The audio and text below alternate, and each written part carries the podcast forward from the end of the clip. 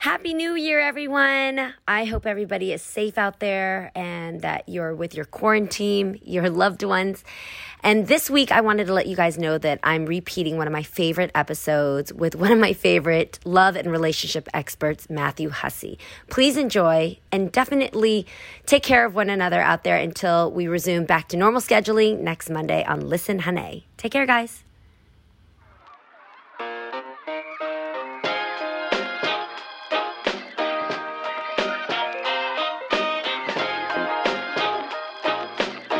Listen, Hunnay. Hi, everybody. Welcome to the podcast. I'm going to introduce these beautiful voices to you uh, with the British accent. This is my dear friend who I've been so excited, who has been traveling the world to finally now come and make it, reunite with me and make it to my podcast.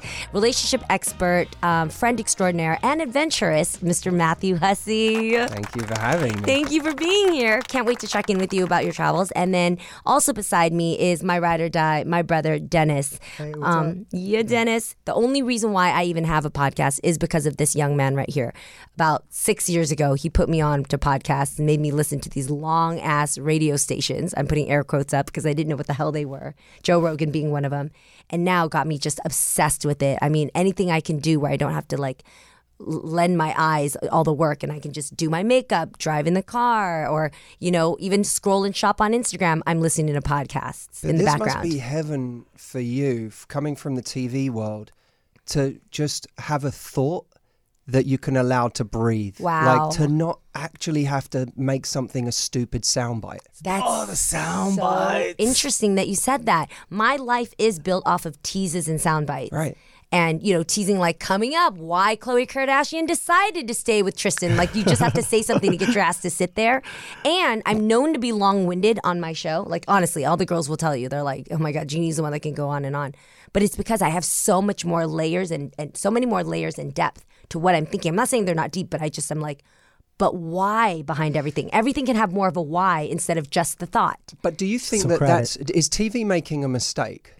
Like by is it just continuously underestimating its audience? Because I do morning shows where I am just watching this crazy ADD insanity going on around me where it's like Yes. now we're wheeling in a kangaroo and then the kangaroo oh, but the kangaroo's been on TV for longer than two That's co- minutes. that's People coded all can't the focus on a kangaroo for more than two minutes. So now we bring on a pair of denim. How often Yeah. should you wash your denim jeans? then you leave them. Then you can't. Like it's just, it's like this crazy thing that I I wonder how much TV is just underestimating its audience because apparently they are. It can't be a completely different audience that's going and listening to podcasts Right. or watching Rogan for two hours. I agree with you, but at the same time, look at how TV is no different than our scrolling of the gram or our phone. You're scrolling the gram, you've got text messages popping in, TikTok just updated with something. You've got a sale that's sh- popping up as an ad on Instagram to shop now.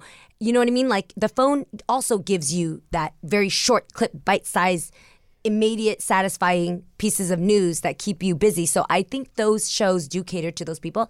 And then I do think that there's people that love a 4-hour movie like The Irishman mm, or you know mm, these mm. long, you know, sagas of like binge watch worthy shows. So so I think it appeals to everybody. Um in, in, in what you need, like you just said so yourself, you'll tune into Joe Rogan, but only if you have that twenty minute lunch break, Right, And then right, you'll right. sit there for a long drive if you need. So I love I love TV for what it can do, and I love my show on the Real for what we can do to just get give somebody, you know, forty eight minutes of pure entertainment or take your mind off things.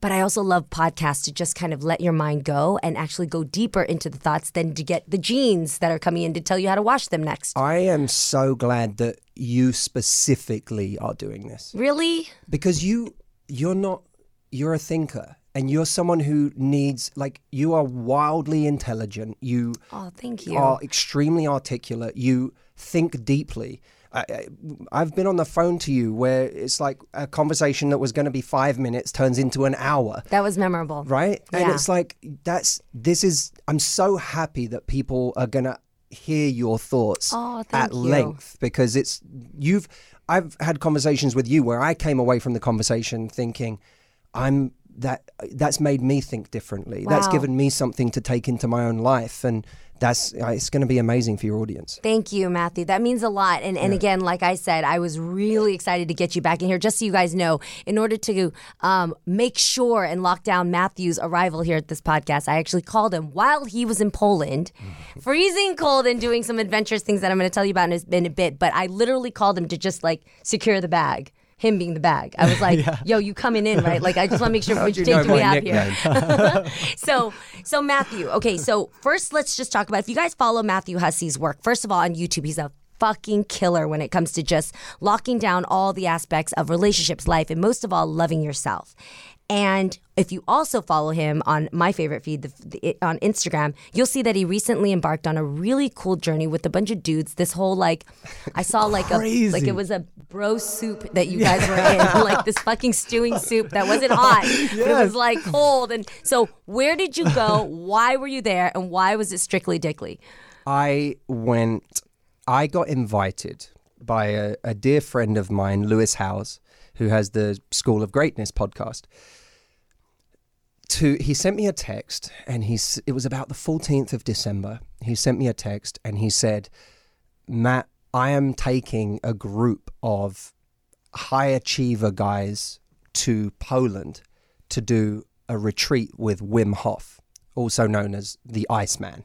To give you a, a, a brief introduction to Wim Hof, he's now someone that a lot of people, I guess, see as, as a kind of spiritual leader, but historically, he's been known for all sorts of world record breaking feats, uh, Yes. specifically in extreme weather conditions. Guys, like for example, quote, set Guinness World Records for swimming under ice and prolonged full body contact with ice, and still holds the record for a barefoot half marathon on ice and snow. Right.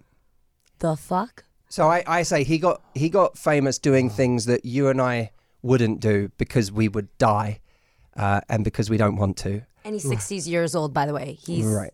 He's he he. Wow. it- the physical feats alone he's done have been extraordinary.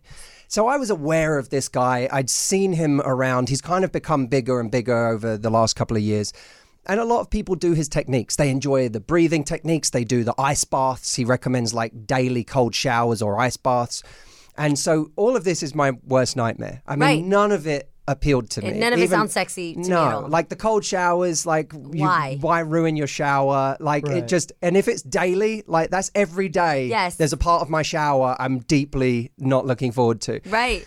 Anyway, I was in. It was December. I, for whatever reason, I got to the end of a, a year last year where I was like, you know what? I need. I want to shake things up. I want to like. And, my, and Lewis pitched it to me just right. He was like, dude, it's the beginning of a new year. It's the beginning of a new decade. Let's do something crazy. Like, let's do something that kicks the decade off with a bang. It's already the trailer to the best movie for Hangover. so I was like, you know what? I'm in. Like, screw it. Um, let's do this. I'm in. He then sent me a link to a documentary done by a bunch of guys from uh, a YouTube channel called Yes Theory, where they had gone and done a very similar experience with Wim Hof. Recently? Uh, it, was about two years ago. Okay. I went home, having said yes to Lewis, watched this documentary, and I cannot tell you, with every minute of this documentary, more and more I regretted the decision to say yes. Oh, shit. I was so. This was more than like like you laugh now for me. I was not in a like playful. Oh my god! Like what have I done? Yeah, right. That wasn't what it was to me. I watched this thing and I was like, "This is a this is a mistake." Because Like, it was just too intense. I'm so assuming. intense, so extreme, and I thought this can't even. This doesn't even seem safe. Like this is this is crazy. Like they were doing, you know, an ice bath for an athlete is like a dunk or a couple of minutes, you know, and even the ice baths that Wim Hof suggests you do on your own Yeah. are like two minutes long. They did a ten minute ice bath. For why, man? Like, why would you?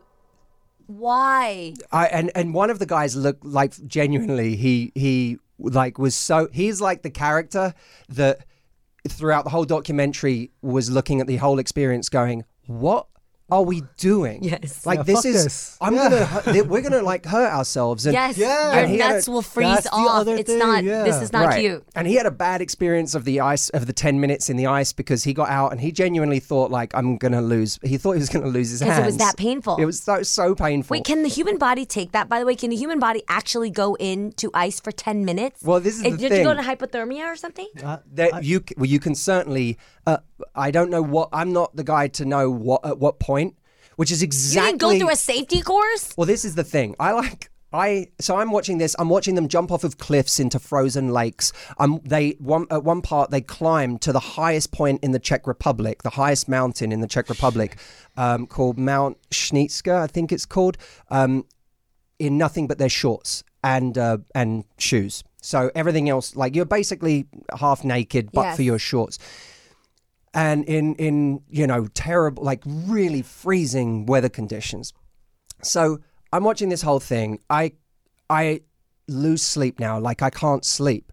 And Christmas, by the way, is like my favorite time of year. I go I go home to be with family. Warm and family. fuzzy and Chestnuts, toasty. Yeah, yes. I've spent Yeah. all year in LA, high frequency, like lots going on, traveling, touring, doing Yes. all my, my events. And then like Christmas is this time where I get to go home and switch off and just be with the people I love. Throw a fucking onesie on Yeah, and exactly. turn off your phone. For two weeks, just uh, make an absolute pig of myself and do nothing. And it really pissed me off because now it was ruining my Christmas.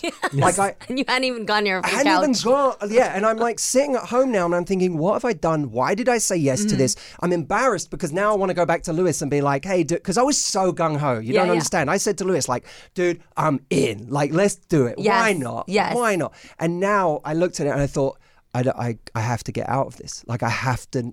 I'm not. I can't do this. So then I, I was. I messaged Lewis and I was like, hey man, uh. Give me a give me a night. I just want to sleep on this. Like, give me a night. I was like, he could already tell. I was like, Did you eh. wait, wait, wait, did you call and, sure. and, and actually say that to him in person, or did you leave a voice note? I texted- text? I texted Okay, him. text, text. You don't want to respond. One degree of You don't want to deal with the separation. yeah, yeah, Yeah, for sure. Totally. Come And on. he, and he was like, okay, That's man. funny. I was like, dude, I watched the documentary. It's insane. Like, what? I was like, for, he was like, I shouldn't have sent it to you. I was gonna say I wouldn't give the documentary if I thought that there was a chance it could be too extreme. if you're for trying to make the sale, you don't send yeah, the don't send the don't docu. send the documentary. Yeah. So over the next few days, I I was genuinely like losing sleep. I'm not having a good time. I'm like, this is ruining this time of year for me. If I go, I'm going to be fretting about it. If I don't go now, I've got this feeling of I'm a quitter, and I Right. like I had all this macho thing going on in my head where I'm like, God, this is. I can't be that guy now. I can't be the guy. They're all going to be like, I'm going to see it on their Instagram all week. and now, like, I'm going to be Right. thinking, oh, God, I like, they're doing this experience. It didn't help the group that was going because the group, it was like, it, it had like, Two-time Olympic gold medalist Nick Symmonds. Um, You know, it had uh, uh, Steve Weatherford, like NFL Super Bowl winner. It like everyone on this list. Jesse Itzler, who's like this extraordinary entrepreneur, who's also known outside of being a, a, like just a winning entrepreneur in life many times over. Known for doing hundred mile runs in a day. Like i- everyone on this list was just someone who is extraordinary on some level. like yourself. Thank you. No, I'm being serious. I- Thank You're already here. I don't need to kiss your ass any further. Like you're here. I'm telling you, like yourself. You were chosen for that very reason. It sounds I like the same- appreciate that. The right group. Well, but that was that's what int- was interesting. I wa- I looked at the group and I was like, like this is a group of like these guys. You know, everyone's super capable. Like, I'm. You don't want. You know, there's a part of you as a man. You don't want to go into a group where it's like I could be the weak link here. Mm. Uh, like I could. Normally, I'm like Definitely not you, right? I feel athletic. I feel like I, you know, every, my sports are Muay Thai, Jiu Jitsu, boxing. Like I'm, I'm like not normally associate. I don't associate that. I'm like this group of guys. I might be, I might be the one dragging behind. Right, right. So eventually, I just resolved. I was, I started doing cold showers. I started. We have a koi pond in our back garden. Oh my god. this is going to sound so ridiculous. It would. It is ridiculous. I have photos of this. I'm just gonna warn you that koi are the fish of our people, and Lunar New Year just passed by. I need you to be respectful right now. What the fuck you're about to do with this: these koi fish? I fish? was actually worried that I that I would be upsetting the koi by being in their domain. So I I thought, what's the closest thing to like a frozen lake in Poland in the winter, and I thought out oh. the koi, koi pond, pond. in the winter in London. And so I London. would go outside. I would do a training session, do a gym session, and then I'd go, I had a trainer there, and she would time me while I slipped into the koi pond up to my neck and sat there and just f- froze with the fish. And you were doing this to prepare yourself. Did did your friend recommend this, by the the way, or did you yeah. just right? No one recommended you know, bathing in a koi pond. Sure. But I, I literally thought to myself, I can't. I was so scared. Like I'm not playing up how scared I was. I I called many friends, many people I trust, and said, should I do this? Like this seems reckless. It seems unnecessary. Am I? Is this just ego? That's making me do this, and it's completely unnecessary because people do stupid shit for ego all It's the time. essentially all the people going up Everest like Yeah. right now. It's so trendy, you know what I mean? Like, and yes. it's so dangerous Is it too. ego though? I don't think it's ego. I think there. I mean, there's a sense of ego that drives you, yes, but at the end of the day, there's also a lot of there's passion into it, and there's also uh, there's also a, um th- that there's a a need to just reach that that personal goal. I don't think that's ego. There's also drive in there. There's heart. There's, There's- humanity. I think sometimes in life, you, for whatever reason, an experience speaks to you where you're at. totally. There would be times in my life, and for many people, where I think an experience like that is, it kind of is like, what's the point? Why would I do this right now? For me, it felt like there's something about this time in my life where I feel like, and I, I couldn't quite my, put my finger on it. And I'll tell you, I came to a conclusion about this while I was on the program. Uh, and this was what was so interesting to me was kind of discovering more about why I'd even made that choice, why I was willing to put myself through that, even though I was deathly afraid. And I I committed at a certain point. I got past like three minutes in the koi pond. That's what a ridiculous sentence that is. Oh. And I and I thought Can you imagine these koi clustered in the corner? Like this bitch just what kind of other side, disrespect? Like you know what? There Their serve. mustaches are curled in. there was a certain point where the biggest koi in the pond gave me a look like you're ready. Yes. Uh, I, I, I literally was getting past like minute three, minute four, and I thought, I'm, I, I might be able to do this. Like I, and I, and what was driving me was fear. I, I thought I do not want to be there and be as afraid as I know I feel right now. I want to, I'm going to experience fear on my terms now before I even go. And so I started doing daily ice bars, and my family were taking pictures of me looking like an insane person in the pond. With your head Like- dangling outside of Right. this pond. I was going for runs with my shirt off in the middle of winter in London. Were you recording this? Why didn't you put this on the gram? This is exciting and know- you know- climactic. Because it felt like if I did that, w- there's like, it felt like too much pressure. I'm going to tell people Oh, all it. about Yeah, this this before is I go and you. do it. Yeah, Yeah, I was like, this isn't for the likes. I don't need that on top yes. of it. Yes. So eventually, like the day comes around, I, I I go, and it is an incredible group of men. Like just, but not just, not just achievers. Like people who were all they'd done interesting work on themselves, emotionally intelligent. You know, they they were not what you would think from the outside. They were just a, such an incredible group of people. And we went through this experience together, which was as as extreme and more uh, as So I it thought was, it would be. Was it worse as far as extremity than what you pictured, or was it? Did you overplay it so bad that you actually helped yourself out and it wasn't that it bad? was, you know what I mean? It was exactly as hard as I thought it would be. Okay. And there were also things added that I didn't think would happen. Mm. So like we, you know, we got there and the day we got there, Wim comes along and he's like, "Okay, everybody, get to sleep. Tomorrow we jump into the frozen lake." And I'm like, that's the first thing we're gonna do. We're not gonna like, you know, Literally the icebreaker, yeah. Yeah, we're not yeah. gonna like go and like Yeah. take a like let's walk like a into the trust lake. a, a trust challenge where you guys throw ice on each other or something. Yeah, like yeah, no, yeah. like we're that's the first thing we're gonna do. And so we, you know, we literally go, we walk out to this this lake, we get to the top of this cliff, and one by one, people are jumping off. And it was, I mean, I genuinely thought this is like one of those. Mo- some one of the guys made the mistake. Nick, in one of the guys, Nick, he was like, "Yeah, man, it's kind of crazy. Like where I'm from." People, there are kids that, that jump in the frozen water every year, and some of them die. Okay. And I'm like, Wow. why are you?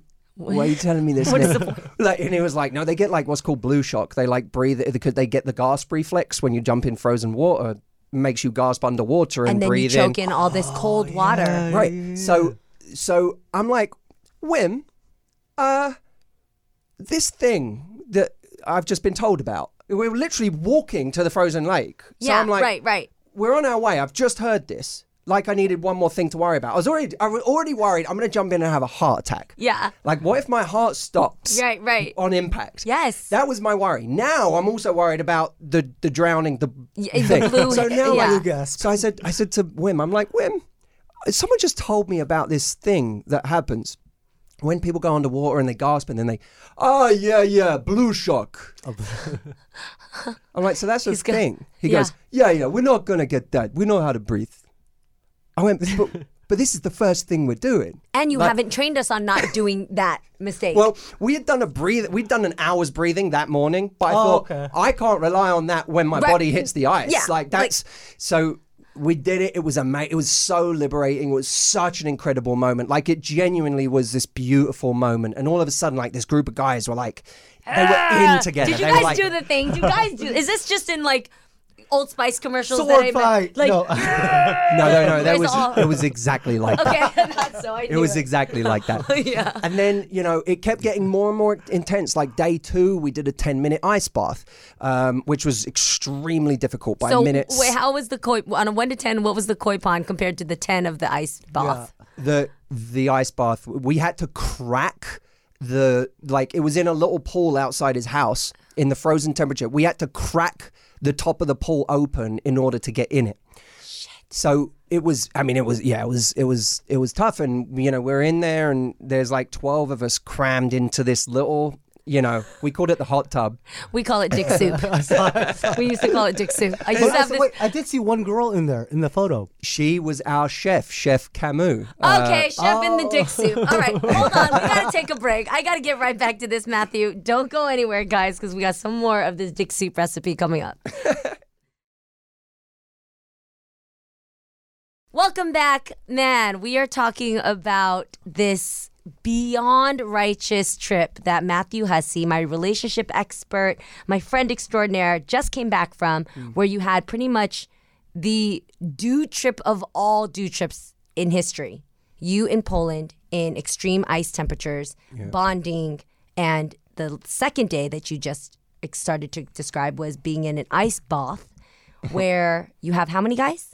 There were, I think there were 11 of us. 11 guys in a little ice bath where you basically had to crack the top of the ice to get into this freezing cold temperature of what temperature was the water by the way Oh, I, I don't know. It must have been, it must be zero. Uh, Zero. it's- yeah. and then you had one girl who decided to join you too The chef. We had one, our chef, Chef Camus, who is a beast, by the way. Like, uh, she's incredible. why did she decide to do this She had actually been following that the Wim Hof method Oh. for like 12 months prior. And so she had, was already connected with women. She's also just an incredible chef uh, who like studied under Jamie Oliver, who's a, you know, Jamie. Mm. course. And, you know, she, I mean, she was amazing. She actually cooked. Uh, uh, plant-based the whole week, which Oh. I'm not like that's not my thing. I'm I'm like a carnivore, but it I, it's really good you don't notice it was amazing. Yeah. It was just incredible. Yeah. And so she was, um, but she'd been following the method. So she was like, I mean, you know, she. I spend my whole life around women. I've spent the last ten years of my life. Your almost business is based around women, exactly. Matthew. So like. I am well aware of how tough women are. Yeah. Like women are unbelievably tough. And I've also boxed for years, where I like some of the some of the women that I watch boxing are like they're um they're amazing. So Yeah. I'm aware of how tough women can be and often uh, just how much better women deal with pain than Mm. men do. So like to watch it was amazing watching her. She was super calm and very relaxed in the ice bath. wow The guys it, the guys needed to chant. Like we, we got to like we got to like minute 7 and Wim he, he has this like chant that he does where he goes that's called a beatbox well uh, it's, uh, where's he from? He's uh where's yeah this Wim- accent you're giving Where's Wim is Wim from? he sounds like he's from like the Netherlands Queens. I think he's from the Netherlands. Queens and the Netherlands I think he might be from the Netherlands. Get Yeah. the fuck out of She here. might be from the Netherlands. Yo, somebody give me a donut. That's amazing. I, I don't quote me on that, but I think he might be. Yeah. But he He's a Viking for sure. He's got the blood.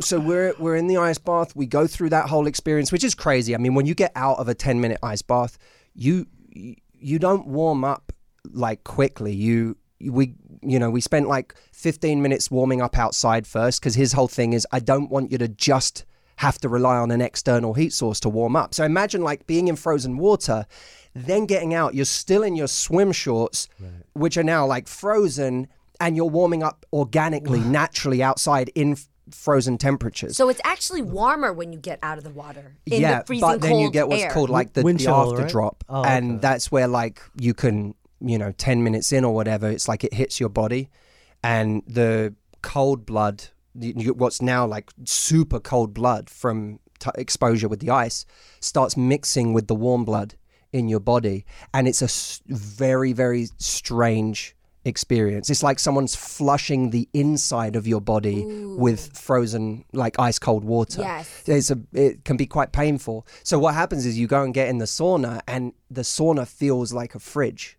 It feels cold. I know. I actually can picture what you're talking about because Yeah. we've been in not so extreme temperature contrasts, but when you get into super hot, it does feel initially really cold. right. So I kind of picture Right. what you're saying until it starts to meld. It way. takes a long. It takes a while to warm up again. Wait, Um, remind me really quick, because I don't think we covered this. Why are you doing this again? Like, So- what's the purpose of the cold? so well, okay. So I'm not qualified to talk about this, and in in some ways, it will take me time to figure out whether I see like a health benefit from it. I can't. I can't quote that because I don't know. The idea, you know, of it is that it improves what Wim calls cardiovascular fitness. Okay. um, that you're essentially working those uh, uh, uh, your cardiovascular system, uh, and it's becoming stronger because it's having to do the work Charge to, itself right. to Right. acclimate. Um, but I think uh, what he says is over time it brings your heart rate down because your heart's not having to work as hard because your whole system is working better to pump blood around the body. Um, and also, there's a there's a huge, obviously, mind over matter For sure. element to it. That it's a. I know Wim experienced tragedy in his own life uh, in the loss of his wife, and I think I believe that was one of the things that really precipitated his Healing. when he went when he he what he said is when he when I went into the cold when I went and sat in like I literally went and got in a lake that you know a frozen lake. And when I was in the ice I couldn't think about anything else. The only thing I could think about was survival was was that moment. And I can say I've experienced that. Like no matter what he you know he says you can't when you're in the ice you don't think about your heartbreak you don't think about the thing you're anxious about you don't think about that work stress you don't think about anything but where you are in that moment and so what is incredibly difficult to do through meditation where we know we're always trying to bring back you know bring your mind away from that distracting thought that thought that thought that thought we're constantly training our mind to come back that kind of what happens automatically in the ice Wow. you don't need to train your mind to do it your mind is there Yes. experiencing extreme stress, Yes. but not the stress of everything else in your life. Okay, and just a question because I detest cold. So Mm. I'm just wondering in meditation, after you manage to get your mind out of all the distractions and into that nice little zen where you can begin to just think about nothing and be Mm-hmm. present, does that happen in the ice where eventually the cold kind of just becomes numb and you think about just nothing Mm-hmm. and survival, or are you fucked up the entire second, every millisecond of the time? It, it kind of ate life? comes in waves. You the first two minutes are very hard, Yeah. and then there's a kind of a break from it where your body goes kind of numb. You are now th- those painful sensations go away, uh, and you get some some peace. It's not easy, Okay. but you get some respite from that extreme sensation and that extreme sensation is the thing that makes people jump out like they're you know i've i've heard of grown men who get in the ice and then within 10 seconds they jump straight out again so they're like i can't i'm not i'm this is too much Sure. but they're not actually getting through that period where it's extreme discomfort extreme pain on the body because on the other side of that there is a kind of a much more relaxed place now in a 10 minute ice bath that swings back around, you know, minute whether it's minute four or minute five, all of a sudden the pain rushes back Come in. back. So you you kind of go through these waves, and I watched that in the ten minute ice bath. I watched guys who were like they were good, and then all of a sudden, two minutes later, you see someone shivering violently and struggling big time. Right, So right. The analogy you just painted about the reward at the end of the extreme pain, you that you can only experience when you get to that absolute highest peak point of cold. I mean, is that is that very similar to what we go through in life? I mean, the best rewards, fucked up as it is, happen at the very end or after the worst heartache or the worst pain that we have to endure, or the worst lesson or the worst trauma. there are gifts in life. Like I don't think that nothing's free, mm. right? Nothing's free in life. But I also think on the other side of of things that seem to cost a lot is always some kind of reward too. There's a balance there. And even in the last few years, there are things I've experienced that have been intensely painful. And I am so happy for those things. I won't say that every like there's no scars. I won't say that there's nothing that I'm still like figuring out, but I am intensely grateful for things today that at the time I couldn't imagine how I would ever be grateful for that thing. Um, and so I do think that there's a extreme stress can precipitate a really you, you get to be a really interesting person at the end of that and you do get this sense of confidence that comes from knowing well, well I handled that like i think a lot of our lack of confidence comes from forgetting what we've already handled For sure. Like, we, we don't sure. we, we, we Or forget just dismissing it. yeah, like you've already done that. You've already been through that really Yeah. difficult thing. Like, trust me, this is not going to beat you. You're going to be all right. Right. We forget about those things. Um, but you know, the other thing is, I just one of the the metaphors that Wim talks about from this is just you're going to go home and you're going to endure stress in your life. So so much of life is just your ability to tolerate stress. Like we we're always looking for like a time when it's going to be better. Mm-hmm. But as quick as as quick as we've got peace, there's something else that's coming our way that we didn't anticipate. Sure. And so, i what's your tolerance of difficulty? What's your tolerance of stress? How comfortable are you in the ice, wherever it is Yes. in life? Because you're going to have it. There's no, there's no escaping that. Sure. Right. No, it's interesting though, but you're you're like proactively putting yourself into this event, whereas stress is all around you, right? Yeah. Like we can Yeah. stress is easy to find, but you're actually like um, taking time out of your day to put yourself in a stressful. It's very interesting. Which kind one retreat. could, by the way, one could easily argue, and I think there's some legitimacy, legitimacy to this, that you don't need to put yourself in situations like that because life's going to do it for you anyway. So I do kind of understand that argument. Like life throws enough difficult things at you without you having to go and do something like that. But I look, I think you have to kind of be guided by what what things scare me and why do they scare me? Mm-hmm. Like sometimes sometimes things scare you for the right reason. Like Right. you shouldn't you shouldn't do that. Like it's actually going to be you, this is going to harm you. This is going to be dangerous. Right. Whatever. This fell into one of those. This fell into like the mid category for me, where I was not sure. I was like, eh, I, The I'm- unknown scared you, it- it- and the discomfort scared you. everything about it. Yeah, I didn't. I, I thought maybe I really could get hurt here, Yes. but I also thought even if I don't, this is going to be so unbearably uncomfortable. Sure. Right. Um, yeah. And and also, you know, look, this is this is the stuff that's more personal to me. Is I I realized, and I really I said this to the guys on the program. We we sat around and we talked, and like people really shared. It was a it was really amazing. That's a whole other thing I want to talk That's about. the other part because- we haven't even touched on. Yeah. but you know, I, I said to the guys like, doing this made me realize I've spent the last ten years working with people and getting them to do really difficult things. Right? I, I have literally worked with millions of women across the world in their love lives, in their confidence, and in their careers, in everything. Eh, Getting them to take more risks, getting them to go for situations in life that make them uncomfortable, getting them to have the difficult conversation that they're afraid of having with someone who's not meeting their needs or someone who's disrespecting them, getting them to walk away from a relationship that's not working for them, even though they're terrified of being alone, that they'll never meet anyone else, getting them to go on a date that Yeah. they're freaked out about. Yeah. Like, there's discomfort everywhere. And I have been the guy for 12 years now who's pushed people into that discomfort. And uh, you know, in a moment where I was really honest with myself and, and the rest of the guys there, I said, I look at my life and and I wonder how many times have I have I genuinely done things that make me deeply, deeply uncomfortable Mhm. and scared. Of course.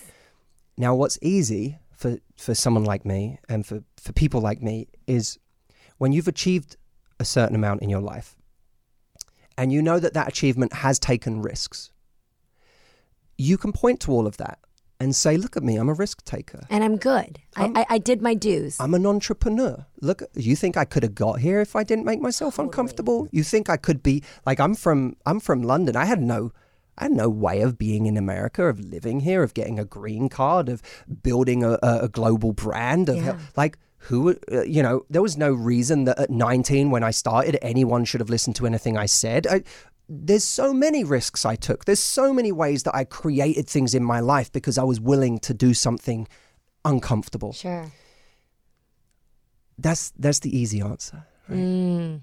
Now, even on that level, even if that's true, which it partly is, you can still look at that and go, yeah, but that was then. What are you doing now to scare yourself? What are you doing now to make yourself uncomfortable? It's so easy to get to a point of comfort in life and then plateau, right? So that was one thing. But then I looked at my past and I'm like, but even a lot of the areas where I've told myself I've taken risk, I still did it in areas where I kind of felt like I might have been the shit. You know? Interesting. Like That's very honest, and I and I relate to you when you say this too, like for sure. making videos, getting on stage, risks for sure. But I knew I had an ability. Mm-hmm. Like I knew, like this is not refined. it's not. Right. It needs ridiculous amounts of practice. Right. But I've got something. Right. Kind of knew that. I've got something, and and so you're taking risk. You are. And you have to give yourself credit to know I worked extraordinarily hard and did things other people weren't willing to do. But I still, it was a calculated risk. Right, because you know your wheelhouse, you know what you're capable of, so you're working with all the tools that you know are readily there. Correct. A f- dear friend of mine, my publisher uh, at HarperCollins, Karen Rinaldi, wrote a book called uh, It's Great to Suck at Something. Mm. And her whole philosophy in this book, wonderful book for everyone should get it. But she talks about how important it is to do things you suck at. And she asks people this question in interviews. Uh, and she even encourages people to ask it on a date. What do you suck at? And when you ask people that question, it actually makes them intensely uncomfortable. Most people Right. they don't people think that that would be an easy thing to answer but it makes a lot of people very uncomfortable Yes, and we also live in a world where you're not supposed to celebrate that you suck at something. I'm putting air quotes. You're Yeah, supposed to be like, brag, yeah, yeah, oh, it's a it, challenge. make you don't want to say the words negatively. Like you're right. We don't right own that. We're in the world of like self love. and the temptation is to say i i mean yeah i suck at this but i actually think i could be good at it if i Right, right. did a lot you know like Right. we even then we qualify Yeah, it I'm working to overcome this. right Yeah. and what she says is we have to get much more comfortable with sucking at something and doing something just for the just for the joy of doing it not even she said the point of this book is not for you to suck at something because ultimately the lesson is if you keep doing it you're going to get better Yeah. That's not the lesson of the book. Uh-huh. The lesson is even if you continue to suck at it, which you might, there are certain things you should do just for enjoyment, not because you're ever going to be good. She talks about surfing. She says, I've done surfing for years and I suck. People don't believe me, but I suck. And why? Why mentally? Why? She and I and I have come to believe this myself. She's she believes that there is a humility that you learn from doing something where you're not good at it naturally, but you learn your way That's this right here for me right now. Very uncomfortable. Like just being on camera, being on a microphone. Is stuff that like right? Yeah, just Interesting. but it's a but it's interesting to me. Just being in this because I like podcasts so much. Yeah. So yeah. Is it singing karaoke? Is that too shallow? Is singing karaoke something you suck at, but you do because you just suck at it? And Well, like, but, it, because but I, hate it. I, when people invite me, this fucking city loves to do karaoke, I and I know. think it's because everything closes at two, and so the only things open is like illegal K Town. Where everything's open till six in the morning, you can still drink and smoke inside. Yeah. So everybody's like, "Let's go to karaoke," and I hate singing in front of people, and I have a terrible voice. But I'll Right. do it. But I don't know if that's the no, depth they're trying but, to get but, to. but it kind of because you know we we avoid these things that we suck at. I I actually realized I for years I said I hate karaoke, uh huh. and then I go to Tokyo with my brothers, Uh. and we rent a karaoke room because we're like it's Tokyo, it's the thing to do, right? We wanted our like lost in translation moment. Sure. we so we're renting this room and we're singing and while they're doing their thing like picking their next song i'm singing and i'm enjoying it i'm like having a good time. I'm like why am i having a good time? Why are you having a good time if you bring it back to your friend's philosophy on sucking at something? because i think that the reason i say i hate karaoke is because i actually the idea of sucking at karaoke is what i hate. I don't hate karaoke who most people like singing Yeah. we like singing in the shower Sure. we like singing in the car Yeah. so do i hate karaoke or do i hate the idea of sucking singing in front of Ah. a group of sure. people Got you. Yes. right Got you. so it's it I, I you know the reason i bring her up is because i realized how few times in my life i do things that i genuinely suck at i engineer my life around things that i'm good at so that i never have to suck and all the while i can say look at how great i am at this thing look how Yes. you know yes. I, i'm it's a nice safe house. and you get to look never scared yeah. Cause oh, You Matthew. Hussey, he's so confident. Yeah. Oh, I wonder fucking why? Because he does shit he's comfortable with all the time. Right. Right. That's why he's conf- That's why we we appear confident because we're watching these these people go and live at home all the time. Yes. Right. Do things that are in their element. Yeah. And so I I said to this group of guys on this thing, I said I've spent the last twelve years working with people. I, I have retreats twice a year of my own. I have all these amazing programs, and people change their lives as a result and I thought I can't point to a thing that I've done recently that has scared the fucking shit out of me Right. and and I'm not good at it.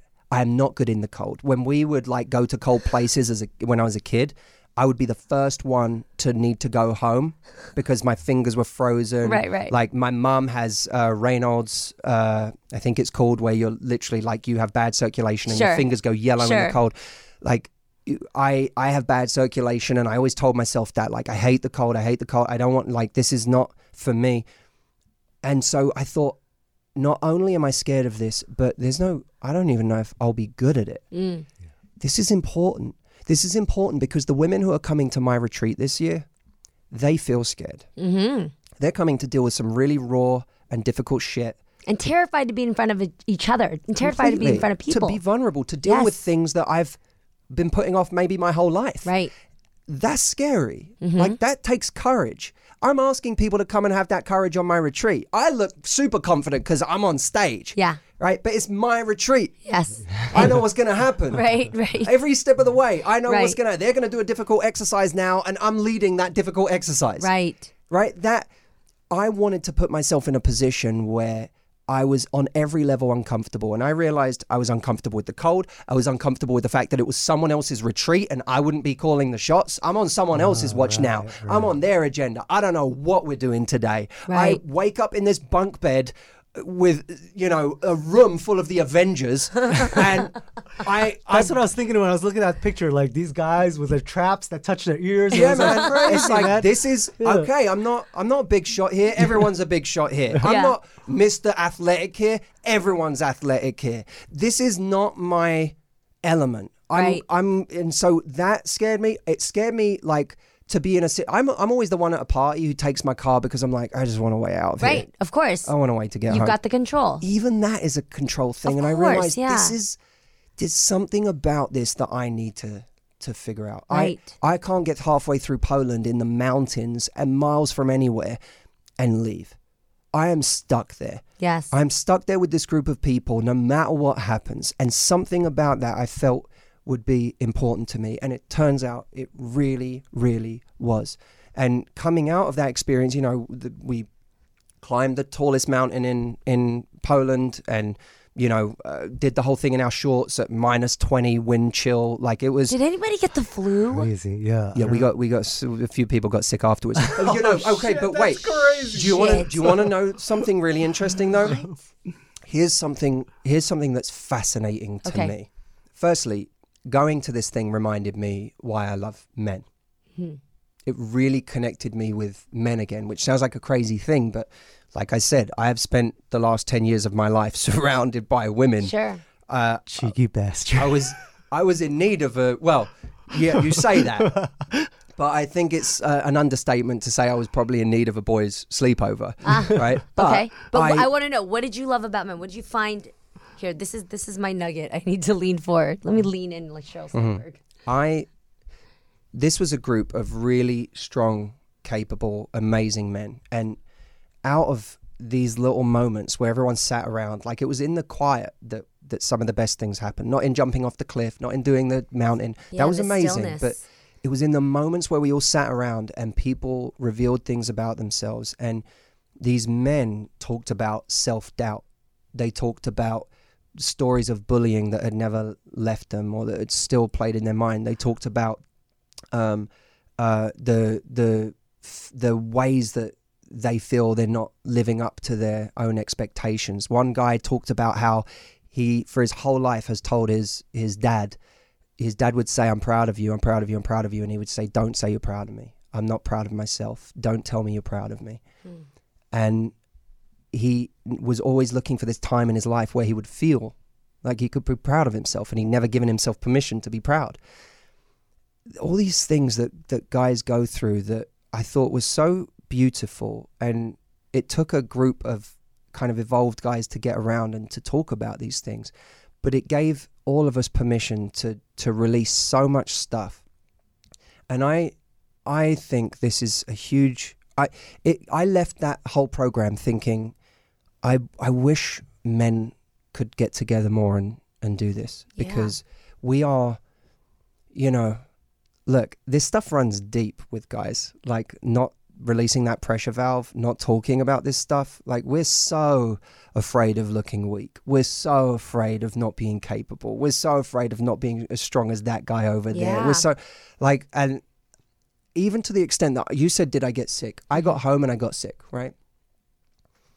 We have this group text message that Of course you, know, we're do. like That's we're gonna all- live for life. right we're all like brothers now Yeah. you know and everyone's talking about like they got home they've been doing the breathing exercises every day they've been doing cold showers they've been doing this like every, there's all this and and i'm sick and i can't do any i'm like i'm just down for the count Yeah, yeah.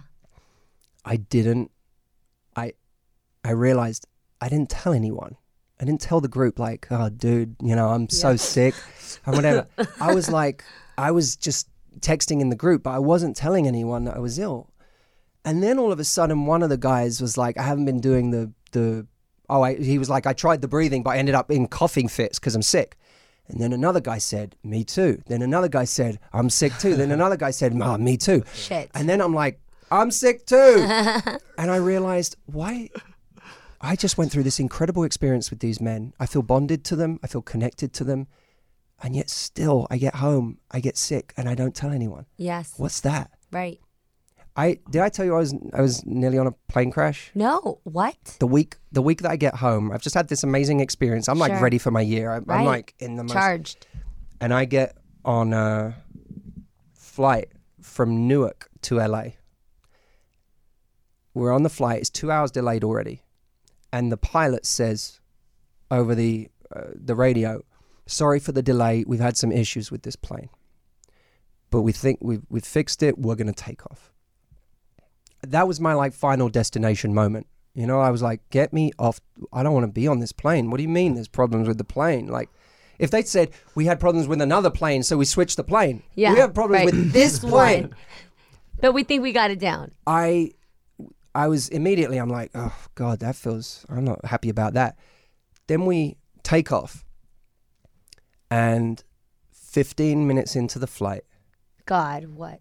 Holy shit. the plane starts violently shaking. Oh my Not God. turbulence. The plane starts violently rattling. And the there's fire coming out of the engine. What oh the fuck? Are you kidding me? Oh my god. The pilot gets on the radio and he says, I'm sure that wasn't pleasant for you back there. It wasn't pleasant for us either. We have an engine that's malfunctioned and caught fire. we need to get to the ground immediately. We're over a residential area, 10 minutes from, 15 minutes from Newark now. And I, I literally thought this is game. I, I, I thought this is not, this is an engine that's on fire. This isn't like the weather's a little rough, we need to turn back. So the plane starts circling and trying to get back to Newark. And the whole while we're hearing these crazy noises. We're like, this Oh is, we're God. flying so low to the ground, you can make out the cars. Like, I, I'm like, this is it. Like, if we, if we go down now, there's no, no one survives that shit. Yes, like, it- yes, we know yes. that. Like, people don't. So um, the guy next to me is, everyone's writing text messages and I'm texting people as well. I texted him. I texted my man Jameson here, and I'm like, I dude, I'm I'm not. I didn't want to text my mum and dad because I was like, I don't want them, like, I, I don't want to yeah, freak them yeah, out. right. But I texted him. I'm like, I might have to say my last words to him so that he can pass them to my family. So I'm I'm texting with him at the time. We eventually land to fire trucks and this and that. Like it's crazy. The guy next to me looks at me.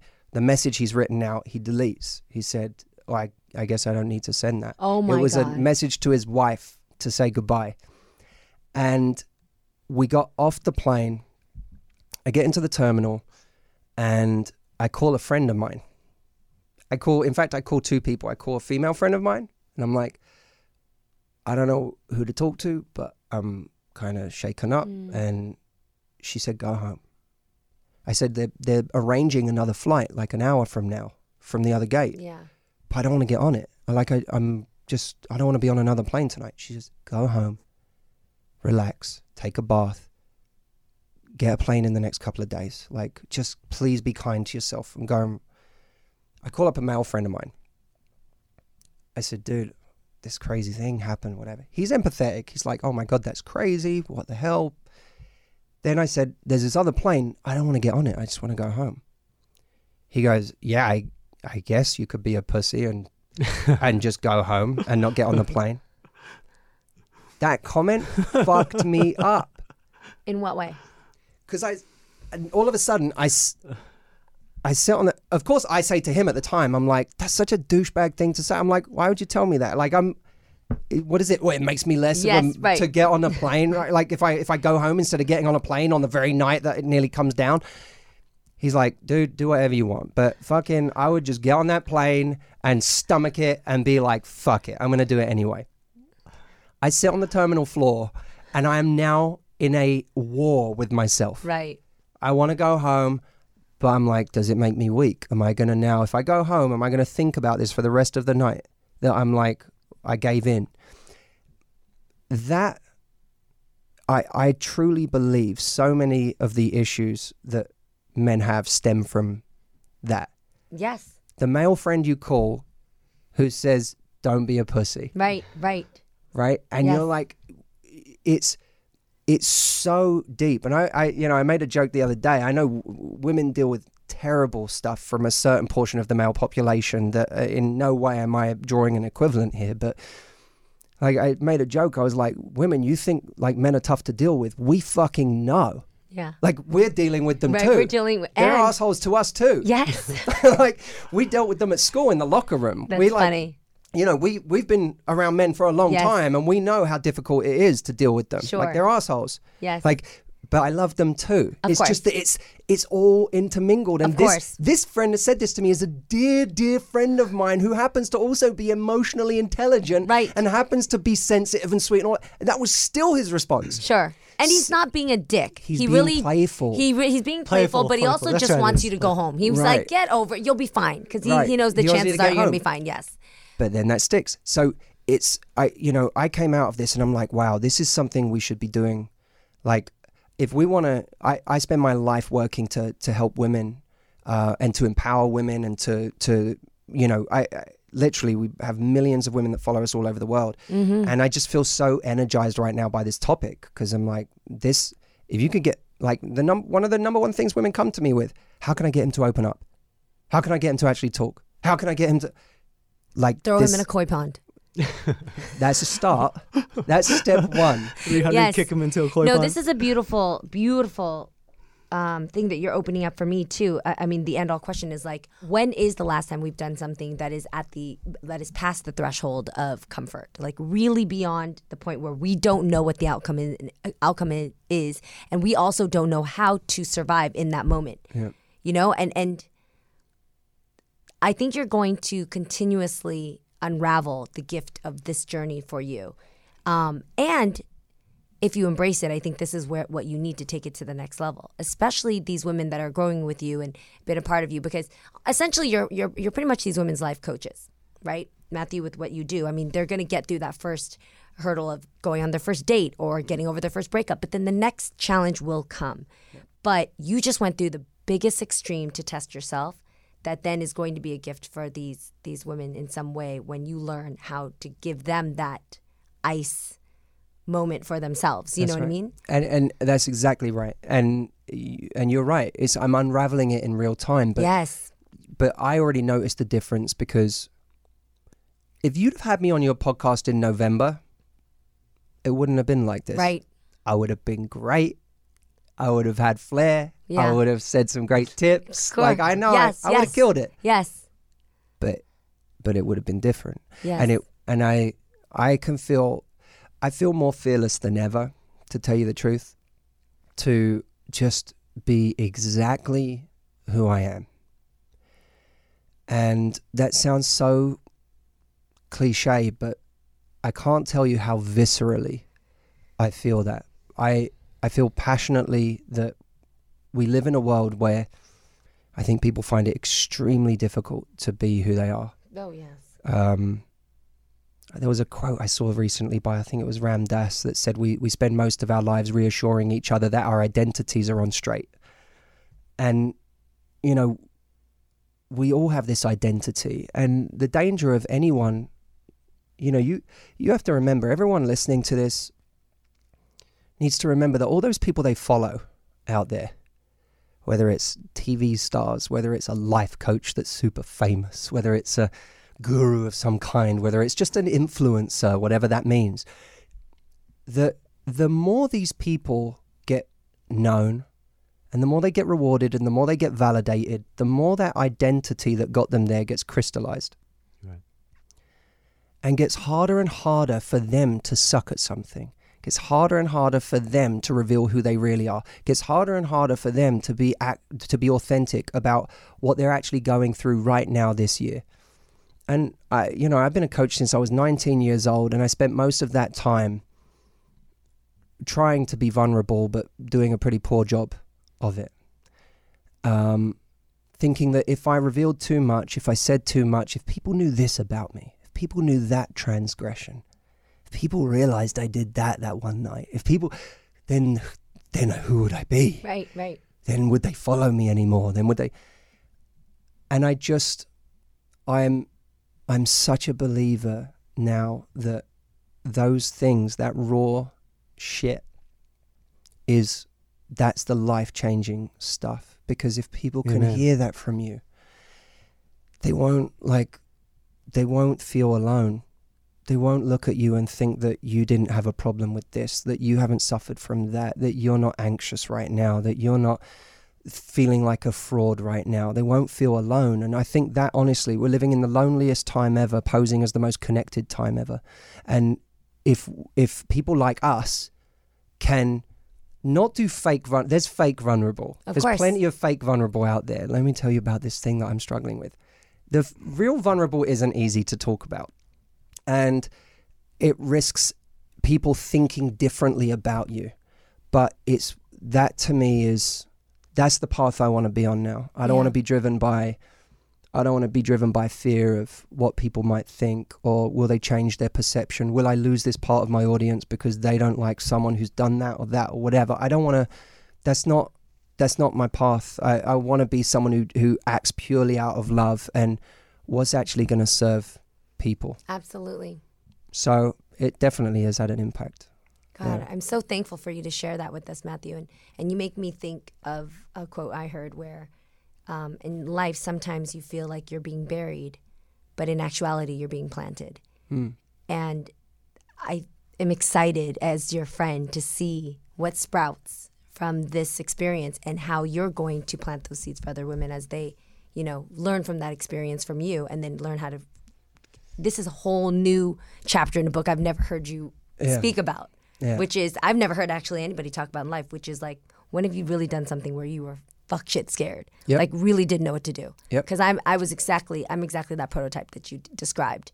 Where everything I've done, yeah, I've, I've taken risks, but I knew exactly. I was taking risks Mm. with my wings completely prepped and on. It was all in the zone that I knew where to fly.